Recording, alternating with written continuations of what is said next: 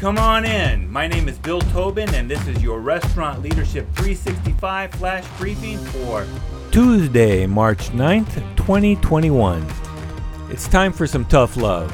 I'm coming it's coming up on the middle of March and if you're like a lot of restaurant leaders I know, you fall into one of two categories.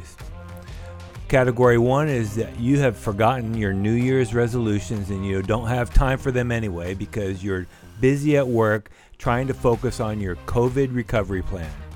The same plan you've been working on for the last 10 months. Or number 2, you have your resolutions written down in a notebook or planner nearby. You may even call them goals. But you have too you've been too busy with a bunch of new things that came up and you haven't picked up that planner for a few days or more. I get it, I've been there.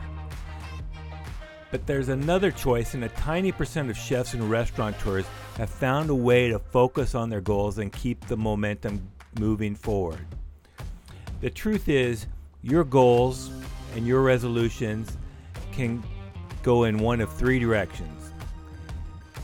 Things can get worse if you ignore your, your resolutions and never accomplish anything. Two, they can stay the same and you'll be in the same position like this next year, two years from now, five years from now. Or three, they can get better through sustained, consistent focus on your part. It's time to dust off those goals in the planner and get back into the habit of looking at them every morning and every evening and start working a little bit closer to them every day. So, your task for today Review your yearly goals and get back on track before the end of the quarter. Now go make it happen.